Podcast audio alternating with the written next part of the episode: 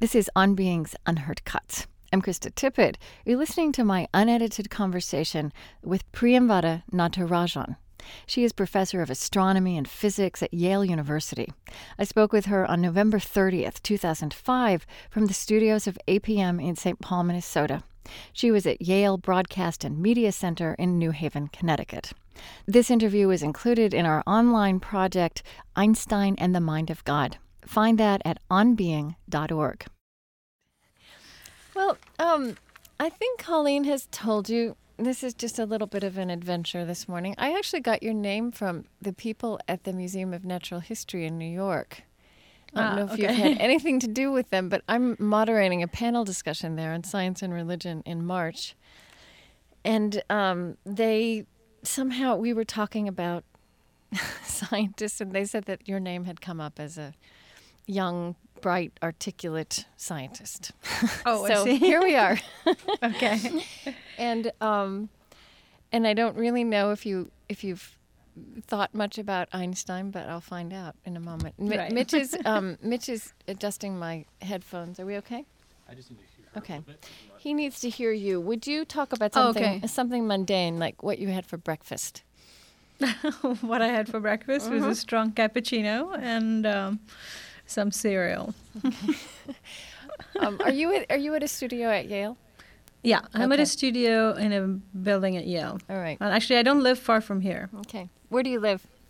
I actually live in a, a Yale College, Saybrook College, Oh, where they have alright. faculty Mhm. apartments, and I live in one of them. All right. I went to the divinity school in New Haven. Oh, you so, did? yeah. Oh, right. I Yeah. see. oh, I realize. Oh, so you have a connection with Yale. I do. Yeah. Uh. I know all those streets. That's right. Actually, uh, I was just telling um, the recording person here Mhm. that although I live like less than a block from here, I'd never noticed that you have to get to this basement. There's only one way to get in. You can't get to the first floor of the building and get stairs to go down. There are no stairs. That's Yale So- for you. yeah, exactly. Restricted access, yes. Um, Mitch, Need to make a quick phone call. right? He is making a quick phone call. I Sure. s- I, suspect to um, straighten out the The audio? the audio. I don't know what he's hearing. I see him making faces behind the glass. I don't. I don't want to get into anything substantive yet because I'm afraid Sure. we'll, we wouldn't record it and then I'd be Sure. sorry. So, what are you doing now? Okay. Well, well, we're doing. We have some funding. Um, this is a weekly national. It's a public radio program. We're actually on WNPR in Hartford at seven o'clock Sunday mornings. This program. Oh, 7 a.m. Yeah, Okay. seven a.m. Um, I think there are a couple of public radio uh, stations you pick up in New Haven, but th- we do. You know, you can hear this in New Haven.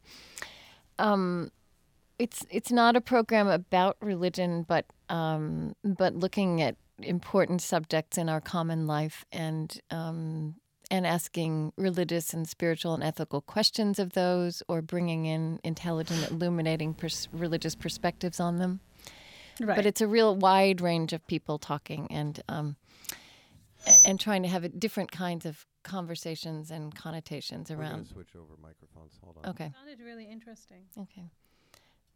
Are you moving now? They're m- switching microphones. Okay.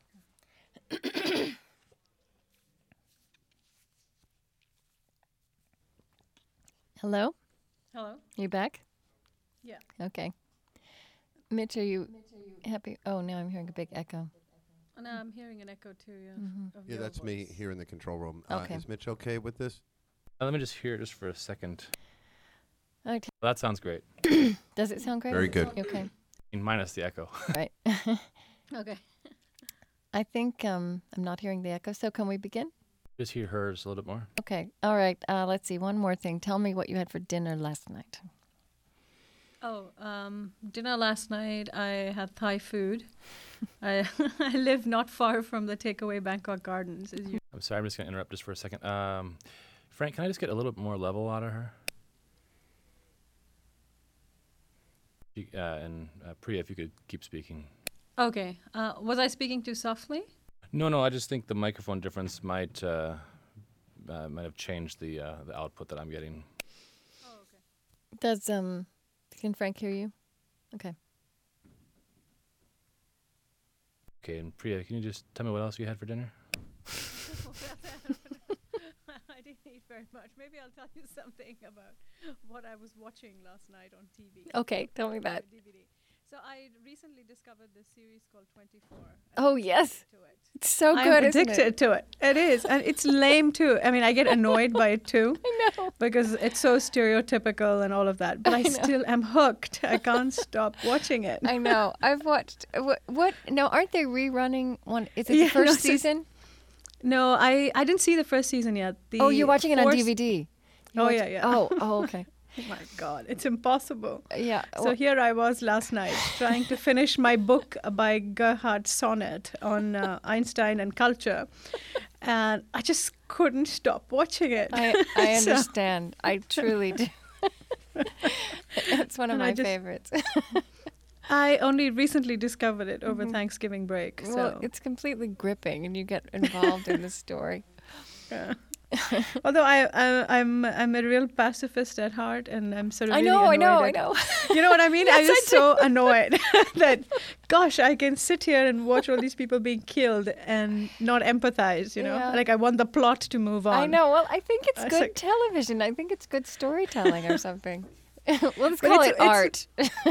Yeah, it's one of those things that I often have a rant about, which is I, I like Mhm. movies a lot, but I really hated uh, this whole genre by Tarantino and others, where you know, Right. they're trying to make you immune to violence.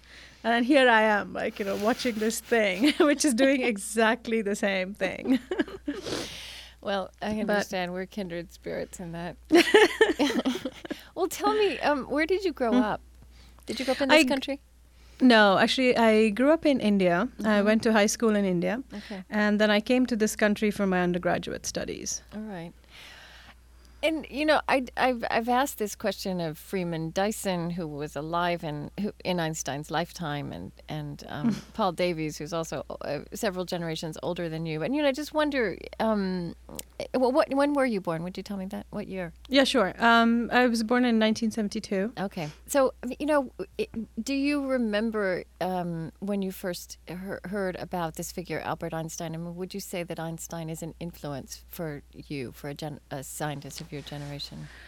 Well, I mean, I think he his imagery I was aware of from when I was quite young because of the persona, you know, his hair Right. and that image of him was something that you know I saw in a poster in my high school.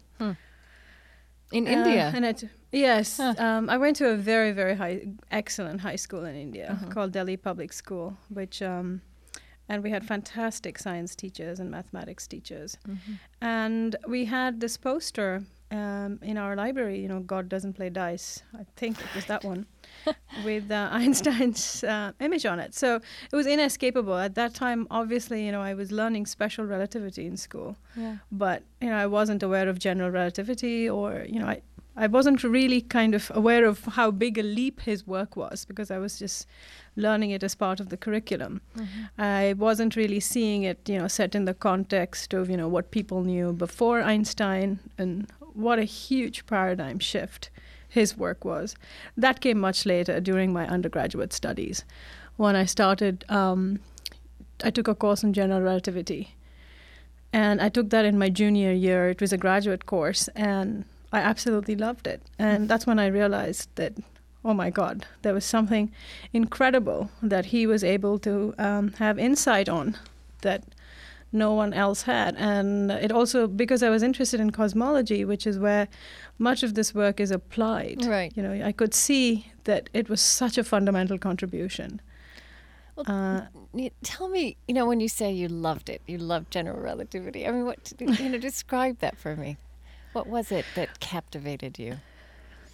Well, it was the fact that you could learn a few mathematical rules of manipulation and manipulate equations, but then arrive at very, very f- sort of important phys- things that gave you physical insight Mm. About, for example, the metric and how photons travel in this metric and how space time is actually bent mm-hmm. it's curved and what that really means. So, you know, you know these words when you read about it in popular science, which I had by that time. But till you learn the rules of manipulating sort of the indices in general relativity and you know what a tensor is and how you write a metric out as a tensor, you don't really understand how, you know, how do you jump from those words to actually understanding Mm-hmm. what it really means? So I don't know. For me, it was um, mathematics is very empowering because it's such a tool. It's a fantastic tool that gives you um, that gives mere mortals like me insight because it allows you to look at an equation, simplify it, play with it, and then see what the meanings are in terms of the physics and applicability and so on. You know, um, physicists, I'm I'm learning, um, like Einstein himself, uh, think of mathematical equations and use use words like elegant and beautiful when they think of mathematical equations. And I, I hear that in your voice, even, even though you're not using those adjectives right now. Yeah. I think that's a little bit mysterious uh, to outsiders. Oh, really? I mean, yeah, Yeah. I guess it's. Um, I guess we mean. Um, I guess the word beauty and elegance. The the elegance is because of I think the way in which you when you unravel a mathematical equation, you manipulate it. And what I mean by manipulating it is you simplify it. You know how to derive it. You know how to arrive at it at a given equation. Once you are capable of doing that, then you see, you know, it's it's sort of like a s- string that kind of unrolls, and it gives you a lot more than you thought there was in that, encapsulated in that. And then you realize, given the the insights that you get and the understanding that you get at the end of it, gosh, there was so much encapsulated in that one little equation. And I think that's what I mean when I say elegant. Mm-hmm. Like when I see an equation, it's not entirely obvious right away what all potential things it could help me understand. But as you play with it and you understand it, you um, derive it, you push it to the limit. You say, oh, what happens if this term goes to zero or that asymptotes? Then you kind of understand it. Then you look, you understand the information content that was in that little equation that you could not have foreseen. And that is elegant. That is just beautiful. There's, there's so much information in that equation that you did not see right away, that you could not see right away without actually playing with it. So, if I asked you to describe, you know, to to lay people, to non-scientists, um, the, and obviously this involves simplification, but the the work that you do now, that um, from which you take, in some sense, from which which has uh, some legacy from the work of Albert Einstein, how would you describe that? Sure. Um, so much of the work um, that I do, so I'm a theoretical astrophysicist, which means that I don't actually make observations of the sky, mm-hmm. but I actually interpret the data and I make theories. So the, one of the fields that I work in is gravitational lensing, which is the bending of light due to the presence of mass concentrations along the line of sight to us from a distant object. So you could have a star, a quasar, or a galaxy, which is very far away from us, and you have some mass concentration, and this mass can be either another star, another galaxy, a cluster of galaxies. And the light from the object that's behind this screen, which is the mass that's going to do the lensing, um, is seen as distorted to us. The light rays are deflected as they arrive at us because of the presence of this mass. And this effect, this gravitational bending of light, was predicted by Einstein. And in fact, he calculated how much the bending should be and if it was observable. Hmm. And he was the first person who calculated that, you know, there's a very simple instance. So normally this bending is not very appreciable. You have to be, these objects have to be quite far away from us for that bending angle to be measurable by us, just because of the astronomical distances, the way things work out. Mm-hmm. But Einstein was able to show in 1915 that when you have a total solar eclipse, so the Earth, the Sun are lined up, and say you have a star that's behind the Sun, so you have the Earth, the Sun, and the star kind of lined up, then if you see the position of the star at that time, and then you wait for the eclipse to be over, so the Sun is no longer lined up, you would see the same star at a different position. Hmm. And that is due to the fact that the curvature in space, due to the sun's gravity, bends the light coming from a distant star. And it causes it to be measured at a different position than its actual position.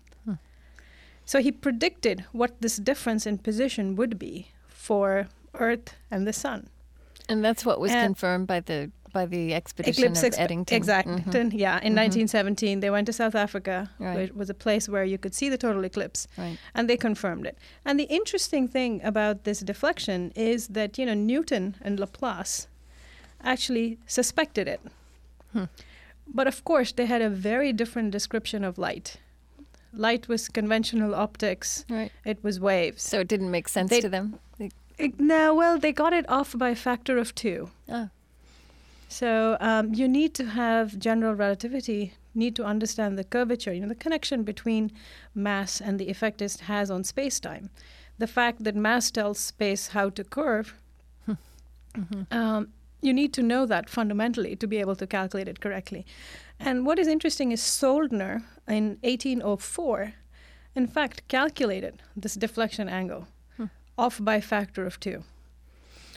So Einstein came along and made this very crucial. I mean, and it was beyond just getting it numerically right to a factor of two, right? It was a fundamentally different conception of space-time, all right. which just didn't exist in in the 1800s.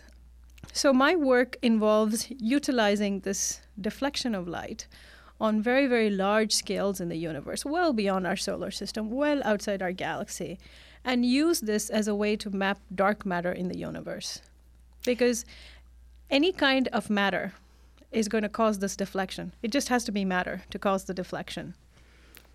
And I've read a um, a, a bit about the work you do, and including a piece that you wrote with an, uh, another person in which was uh, in Discover, which was accessible, not an academic, a scientific article. And Right. you know, you're writing about cold, dark matter, Right. which just sounds so mysterious in itself. But you know, and the, and the fact that um, ninety up to ninety six percent of the cosmos cannot be seen through any telescope. There's this intriguing line in that article: "The essential is invisible to the eyes."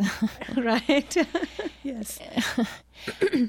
I wonder, um, you know, Einstein was not religious in any in any kind of traditional orthodox sense, but he did he did often refer, you know, half seriously to the mind of God, wanting to know what God was thinking, and and he also used this term that he had a kind of cosmic religious sensibility, and I I couldn't help but hear echoes of that.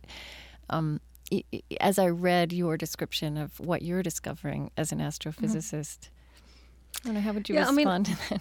yeah, I think um, I think it is true from what I have read about Einstein that he his relationship to religion was definitely not a conventional one, and I think what I understand about him, and this is of course colored possibly my own understanding of my religion and my um, relationship to it. I'm not a religious person, but having grown up in an environment in a Hindu Brahminical culture, it's part of my cultural identity. And I possibly, having read about Einstein, I see that it was probably much the same for him in the sense that he had a strong sense of Jewish identity, Yes. of um, belonging, um, although he didn't subscribe to all the religious uh, rituals and you know expectations of the organized religion. And but I mean him, I find him quite intriguing in one respect, in the sense that you know he had a very s- strong sense of social justice Yes. and just causes and commitment to those causes. Without you know and in his own words i think he said somewhere that he never felt the need to connect to individual human beings in his life. Mm-hmm. And so there was while there wasn't this sort of need to connect to humans on a one-to-one basis you know he was not very good with human relationships at least that's Especially what one his gathers. closest, yes. Yes, um, but somehow he had a sense of humanity, in a sense, you know, he had the big picture in mind, and didn't care so much about the, uh, you know, the day-to-day interactions he had, uh, and transactions, you know, in human relationships that you have. So I find that quite intriguing about him, and I think people like me are not as cut off in the sense. I think you know, human relationships matter a lot Right. and um, I know although one has a sense of social justice, and I, I mean, I, I brought that in because I think the perhaps it is his sense of religious ethics, Yes. which were Jewish ethi- ethics, that informed his, you know, sensibility in terms of uh, wanting sort of social justice. And fighting for it. And d- d- were you aware growing up in India of his relationship? I mean, he never met Mahatma Gandhi, but he did have a correspondence with him and uh, apparently had Gandhi's picture on the wall of his home in Princeton, along with three others, including Isaac Newton. right. Was I that, see. I mean, was that relationship of Einstein and Gandhi anything that came down to you? Um, no, I'm, India? I'm afraid Yeah. not really. yeah. Except that uh, I suspected that he was definitely influenced because, you know, Gandhi was a very, very um, militant pacifist, which is an absolutely oxymoronic way to say it. But Mhm. and given that that was Einstein's stance, um, I mean, Mhm. it's it makes sense that you know, given that they were of the same generation, that they um, were influenced, and Well- that Einstein was influenced by Gandhi. Let me ask you this. You know, before we be- began our conversation, in Mhm. another context, you talked about yourself as a person who has a nonviolent sensibility, Right. and and I wonder if, um, you know, to what extent that you, you think you draw that from from your from Hindu culture, the Hindu culture in which you grew up, and and also. Does that find resonance? You know, for Einstein, there was a resonance, I- think, um, between his scientific values, his sense of the cosmos, and and the and as you said, this the way he valued humanity, his kind of actions in the world. And I wonder if you experience anything like that. Yeah, I mean, I guess my um, my own beliefs. I mean, I, I am a pacifist. I have, um, you know, I I'm not. I'm not very happy with the way the world is and the use of in the use of violence. Um, and as I said, uh, you know, in our earlier conversation, I'm really unhappy at the media and how it's making us become so inured to violent images and so on and so forth. And I think a lot of that um, does have to do with my upbringing. Uh, part of it is personality as well. I'm an idealist still, and um, Right.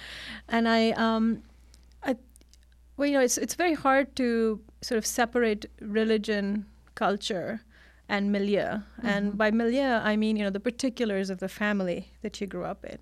So I mean, I grew up in a very intellectual family, um, very um, thoughtful people who, uh, you know, everything was discussed, you know, sort of ad nauseum, actually, mostly, um, and uh, you know, politics. I mean, you know, everything that was happening in the world. You know, we were very aware of our place in the world. And growing up, you know, privileged in a country like India, you're always aware Right. of um, how fortunate you were by just accident of birth to be where you were and so on. So I think all of those things kind of contributed. I, I couldn't say in particular it was just religion or it was just culture or this, but it was just this combination of things that you grow up very you grow up very sensitized mm-hmm. and very sensitive to everything around you. And in terms of how it influences my work, I mean, I I would think that you know I'm at a very very early stage in my career, and I really haven't done um, anything grand yet. So you know I'm on my way, but nothing grand. So it's a little early to sit and do sort of retrospective analyses. But I can definitely tell you that the kinds of questions that interest me in science, I can see that that is a product of who I am, what I choose to work on Mm-hmm.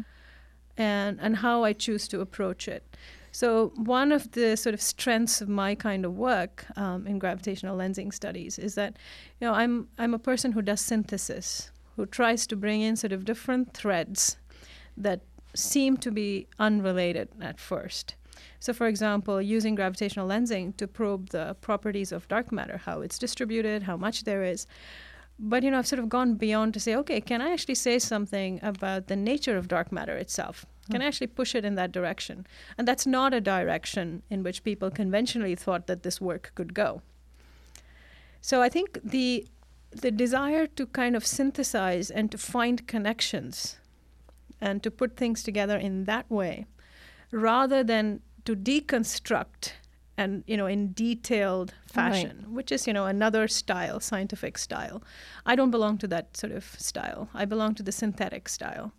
And some of that is who i am and some of that is my training. I did my phd at the university of cambridge in england where i worked under one of the most amazing minds of this generation. Uh, i worked with professor sir martin rees. Okay. uh, and that is his style. And I went there actually to work with him because it, that was what I liked about his style. it's a synthetic style, a style where you try to put things together. Um, but you know, I was attracted to that kind of those kinds of questions where you could do that, and I think that is uh, definitely informed by who I am and how I was brought up and so on and so forth. I think that would be a kindred style to Einstein. I know I remember Freeman Dyson called him a great one of the great unifiers in science. a little bit different than synthesizing, but still Right. the impulse is um, in the same direction, I suppose. Yeah, and I think he um, was working, you know, at sort of a, a, a different level. You know, Yes. at the time that you know, science as it's done today is very, very different Mm-hmm. from even 20, 30 years ago, both in terms of the intellectual style and the content and the problems that remain. I mean, physics and astrophysics are very mature. A lot has really been done. A lot of the fundamental work has been done. And for example, astrophysics has really moved away from being sort of a theoretical field to being completely driven by observations at the moment. So, for instance, uh, 20 years ago, you could write a paper when you saw there was an extreme phenomenon in the universe, you had a highly energetic event. You could write five papers saying it could be this, it could be that, it could be, you know, it could be a neutron star, it could be a black hole, it could be this, and so on. And you didn't have to worry about it. I mean, you had five different papers. It didn't matter that they contradicted each other. And I think that's another aspect that you see in Einstein's work. You know, you can right. you could hold lots of different ideas that were not necessarily consistent with each other, but each idea had a you know had a story that would hold. And now that's changed because the you see an extreme phenomenon. Um, you know, you the models are ruled out very very swiftly. So there would be an obs- there are observations. Uh, if I if I write come up with a model, this model can now be proved or disproved within two years. So you know, I, I, I mean, that's how fast you know technology different. has allowed us Yes. allowed us really. So in some sense, the theorists, the kind of theoretical work you could do before, has changed fundamentally, and because now you cannot you know keep many different ideas in your head, which are um, and you know have them out there because they're not going to survive all that long. right You could, but they're not going to survive all that long. And also the parameter space of where you can build models and how you could, you know, um, make a story. That parameter space is very restricted because observations have are kind of mapping it all out. And so you have very strong constraints now if you want to come up with a new theory. And also the doing of science has become more of a big science, sort of large number of people right. kind of project where one person it's hard for one person i don't think it's impossible but it's very hard for one person to be very influential now Okay. You know, Einstein uh, often spoke about mystery, a regard for mystery, um, as something that that was similar, a similar impulse in religion and in science. And and he would say that to the extent that he that he had a, a that he acknowledged mystery and kind of relished it, that you know, to that extent, and only in that way would he could he perhaps be called a religious person. Um, how does that statement strike you in terms of your work and your the way you kind of reflect on what you learn and experience as a scientist? Well i mean i think the um, there is definitely the element of mystery whether you want to attribute that to um, sort of some kind of religion or some kind of curiosity there's a natural sense of curiosity that a child has. Um, a child who's uh, as yet, you know, not exposed to any religious beliefs um, has that sense of wonderment. And I think that that sense of wonderment of having figured something out, uh, being curious, tinkering with it, whether be it an idea or you know a piece of equipment or whatever, and then figuring it out gives you a sense of um, having solved something. You know, it's a. I think it, it really does empower you. So, I mean, I think the whether you attribute it to religion or not, you know, I'm not sure whether Einstein, if he were here, would actually agree to um, the assessment that his sense of mystery was linked to the kind of sense of mystery that is in religion.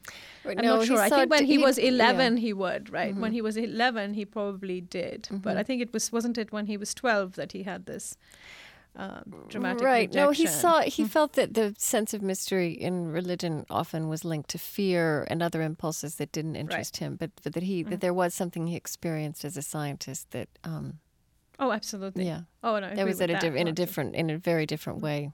Way. Mhm.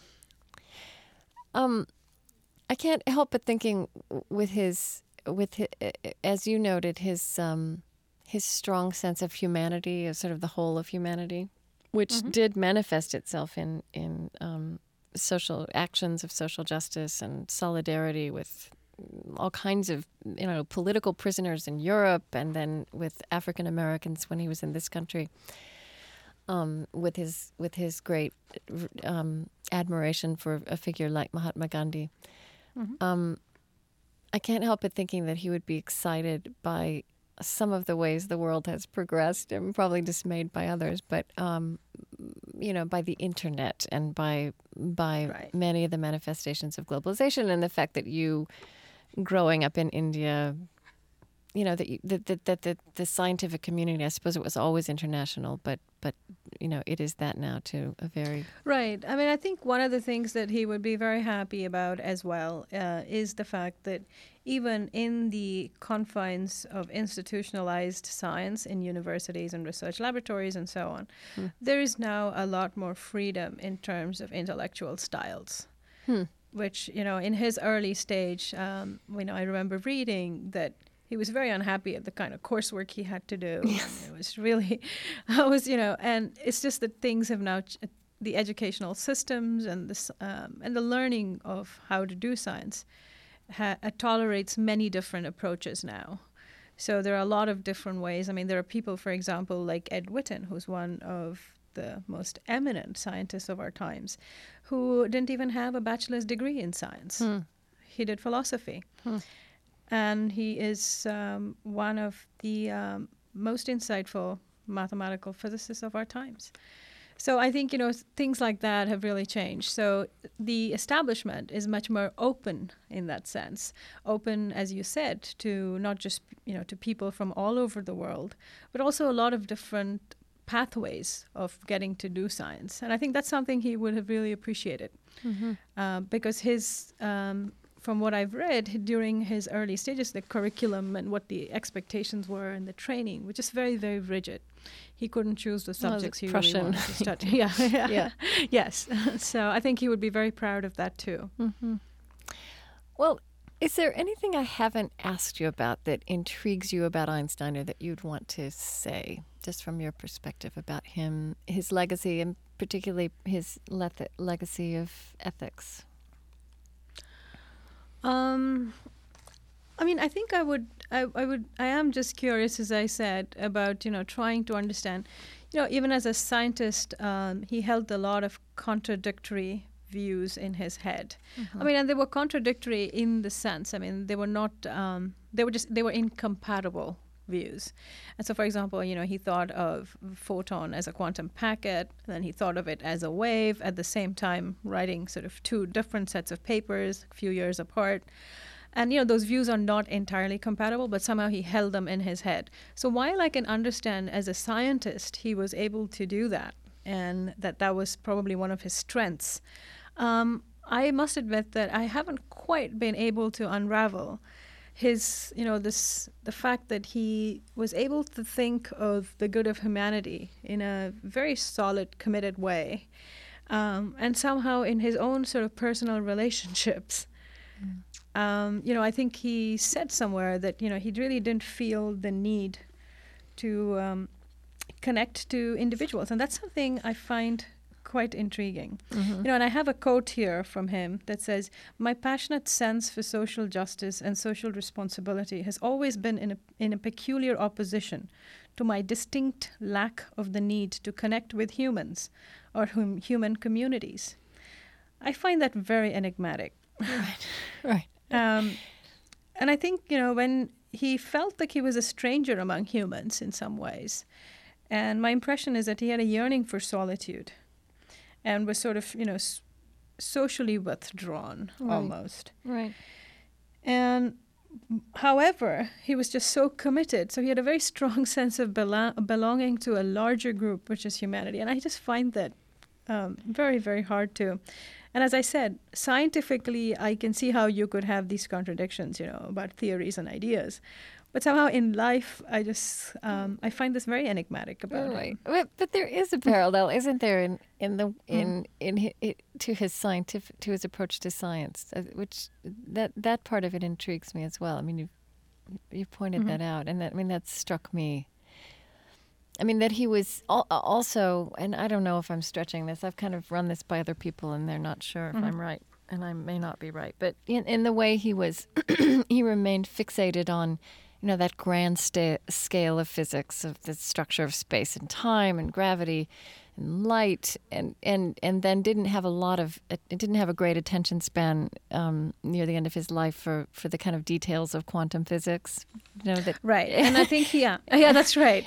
And in fact, I think he never quite bought quantum mechanics No. completely. He was very uncomfortable uh, with it. And I think, um, as you said correctly, he really was in search of a grander, more unified sort of theory. And, Yes. um, and he refused to really sort of buy quantum mechanics, even though the evidence was very compelling. And um, I think till the end of his life, he remained skeptical Mhm. of it. And I think some of it is the he probably had a discomfort with the idea. I, I know that you know it's um, it's documented that he had a lot of discomfort with the idea of measurement in quantum mechanics. And the fact that you know there are probabilities, and when you make a measurement, you have something like a wave function which collapses, and that's why you make a measurement, and you Yeah. make a measurement with some probability. And that is something that he found very unacceptable.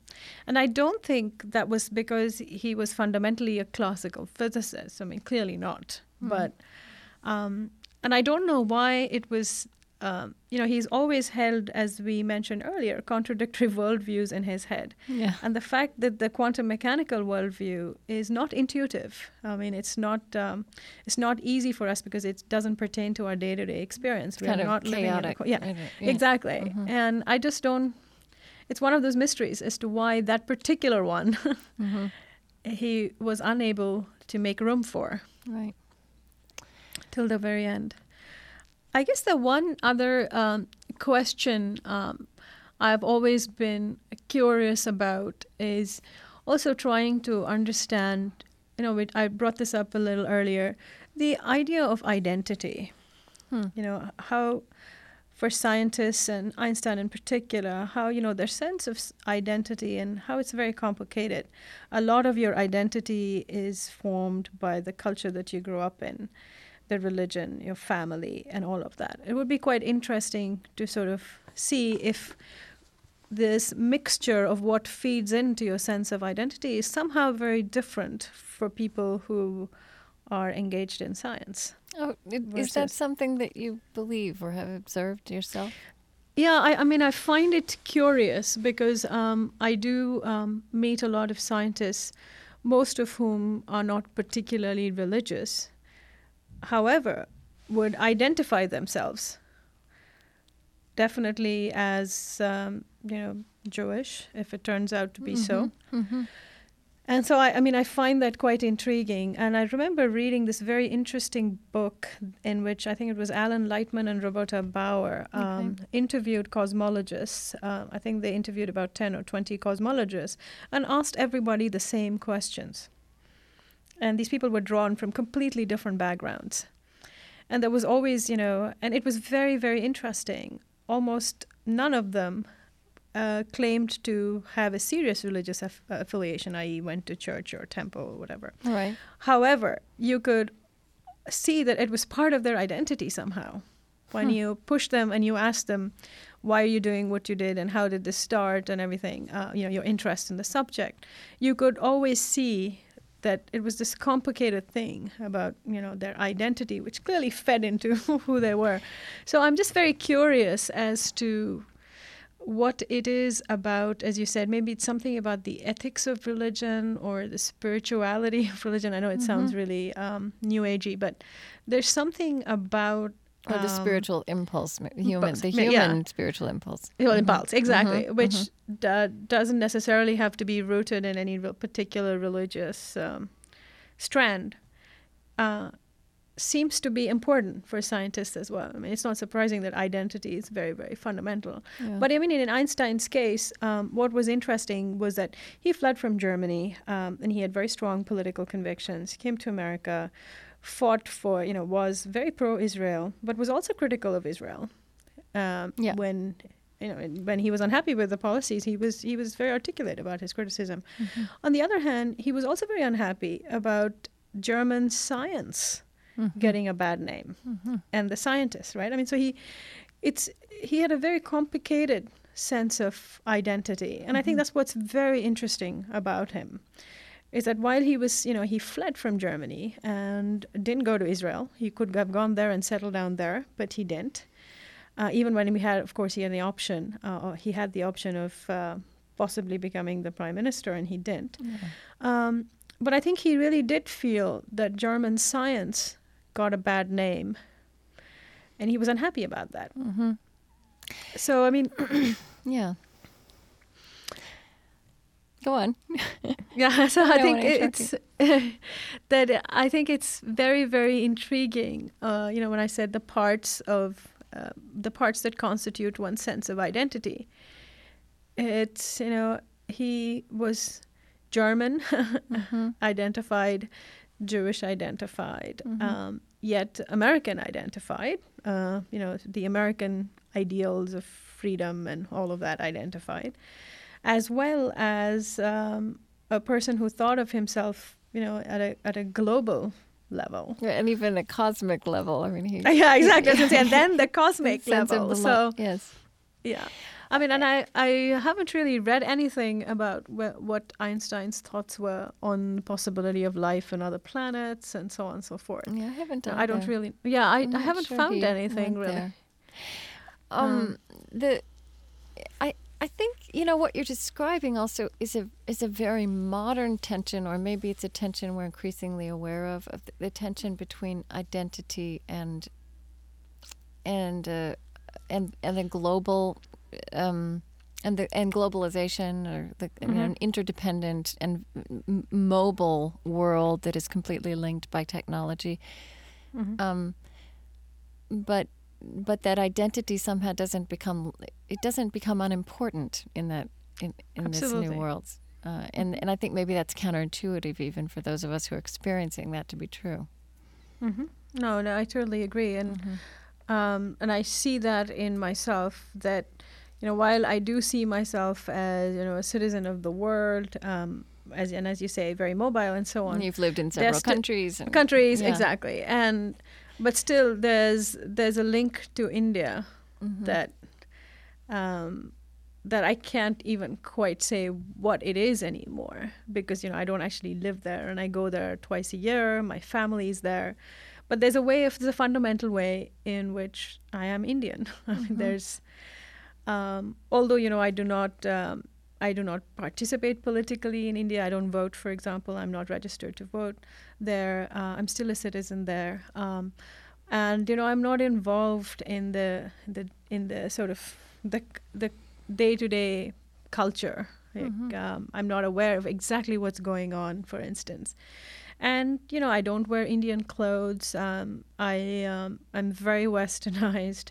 However, there's I'm still Indian, and that's very primary part of my identity.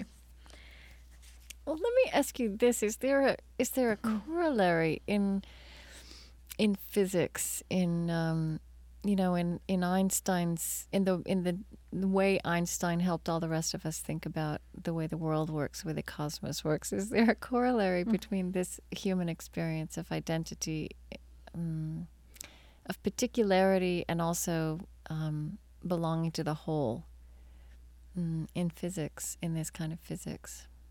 Yeah, I mean, I think if you're alluding to the idea of sort of unification, um, yeah, I think there is in the sense that you know there's um there are our many selves, which um, have to unify and make up who we are, and uh, and in that sense, yes, there's some sort of analogy between sort of the sense of um, you know the grand scale and the cosmos, and how things really have to be are unified and they have to make sense. Yeah, I guess there is something there. I don't feel particularly articulate on the spot about this, but um, yeah. I'm kind of asking you to wing it too, and it's a big Yeah, question. Yeah. Um, but I mean, say a little bit more about about what it would be and how would the what would the corollary be in physics in terms of the is there a corollary to the many selves? Um, this idea. Well, I mean, I, I don't want to use the word many selves quite because there is a very precise connotation in quantum mechanics. You know, there's the many worlds interpretation, and that's not where I want to go. Okay. Uh, uh, the the argument that uh, I'm making is one in which there uh, is a need to integrate the various views that one has of the universe. So to give a really um, a much more sort of black and white example, for example, um, in astrophysics, you can view an object, for example, a galaxy. You can see it in the infrared wavelength. You could see it in the visible wavelength. You could see it in the X-rays.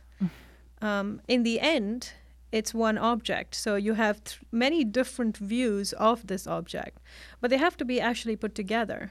You know, they, they are the same object. Mm-hmm. And so the object might appear. So, for example, if you look at our galaxy in the infrared versus the X ray versus the optical, you get completely different views. So, and you see very, very different features because each of these wavelengths picks out very specific things. So, one wavelength would, for example, pick out the very, very dusty regions o- of our galaxy. And the visible would actually not pick up any of that by definition because of the extinction by dust. So, in the end, you actually have to put all these views together, put all this information together to try and understand the composition of our galaxy, where the new stars are, where the stars forming, where are the old stars. So, in that sense, um, in a lot of you know, it's a it's a more it's a mundane example, but it's just an attempt to explain that there are many different windows To seeing the same thing. to, to, to It's- seeing the same It's thing. really fascinating. I mean, I think that we're really onto something here. And all right, so again, I, I'm in, I'm kind of circling back to something we've already touched on in different ways. But you know, Einstein spoke of his cosmic religious sensibility that that he drew from his science. That also, I think, affected. It was kind of a cosmic ethic, um, ethical sensibility. And what I want to ask you is, you know, do you think you you live in the world differently and act differently because you observe this in the cosmos. Ooh, How, that's does, how does it affect your way of sort of seeing life and seeing yourself as a as an actor in Well, I mean, I guess um, in a way, I, I I definitely think that um, working and thinking about things um, at the cosmic level, you know, I mean, I think one of the things that does attract me about cosmology uh, is the fact that it g- gives me a way to escape this Okay. world. Okay. Right. It gives me. Uh, uh, I don't like the world the way it is, and there there there are sort of very limited ways in which I can actually change it, you know, by engaging locally, politically, socially, and so on. So I find that my work is really an escape because it gets me away from what I think is the rigmarole of the mundane, the um, and I really see it as a form of escapism okay. um, my um, my work, uh, and I think a lot of scientists do see that see their work that way, especially people who work in cosmology. Just the kind of skills, and I think it's not out of any kind of arrogance. It's just out of the fact that you constantly get comfortable dealing with you know length scales, time um, time scales that you absolutely cannot have any physical sense for. So the kinds of objects that I think about, the distances they're at, they're gigaparsecs away. That's about, you know, 10 to the 28, 29 centimeters away, mm. Mm. right? And their scales you know are also huge. And it's it's something that you know i can't i can't think of a ruler. And I, I mean i just can't have a physical sense of comprehension about them. I just have to get comfortable with that. And in order to do that you really have to give up the notion of you know having a little you know being able to make measurements the way we conventionally make them by picking up a ruler or you know taking a little clock or whatever you know i'm talking about i'm always thinking about you know something when i'm making a calculation and i find that a process takes 10 million years oh that's fast I mean, and who would ever think 10 million years was quick? Because, you know, in contrast to any other time scale in the universe, which is a billion of year, billions of years, 10 million years is short. But it does So give you you, don't a ha- different way of thinking Well, about your life, too. Absolutely. I mean, I think it gives you. Um, I, I, I'm still trapped, right? I mean, I would like to think that just you know having these uh, sort of dealing with these skills would allow me to transcend, you know, all the pettinesses, and uh, but it doesn't, of course. You know, I, I try, Yeah. but it definitely um, gives you a very, very different perspective on what is important. Uh, and I think one of the things that cosmology, working in cosmology, has definitely taught me, if I, you know, I knew it already always, is how insignificant we really are and our lifespans and how much damage we're capable of doing to the earth and you know given the short given the really insignificant lifespan Mm. that we as humans have you know it's less than 100 years and how we can really mess up the planet and we could do so much damage in such a short time scale Right. and you realize that i mean i do realize um, you know how insig- insignificant we really are. That's very humbling. And that's so you know it's kind of frustrating because you see that we are we are here it's a mere snapshot in terms of the universe Right. and its fate and but we are still capable of doing so much damage There, at the end of my um, interview with Paul Davies, who's worked a lot on Einstein's view of time, Mhm. um, and the, the kind of physicist view. oh he's a of modern- fantastic writer Yeah, he's a fantastic writer, and he- you know he.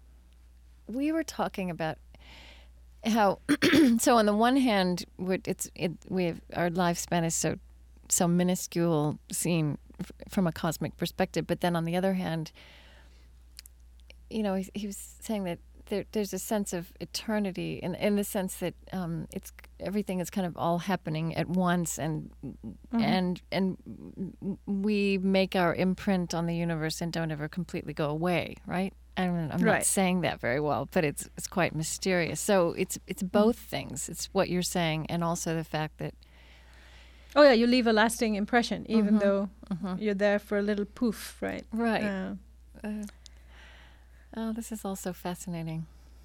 Yeah, And- then I think, of course, the fact that you know the flip side of um, you know us being around and ruining the planet and so on and so forth is the flip side is also that you know we are here and we're in a position we just happen to be um, i think in a lucky place at a lucky time and uh, you know we have the capability to look for life on other planets Mm-hmm. And you know, things projects that were inconceivable even say 50 years ago Mm-hmm. that you know i don't think anybody um, ever thought that we would find so many planets around other stars Right. as we have recently and that i think is fascinating and in that sense you know we're going to leave a lasting imprint Hmm. that we have we are capable of so much now Okay. Well, I think this is great. I want to ask behind the glass if they have any questions they want me to ask you. I can't hear you.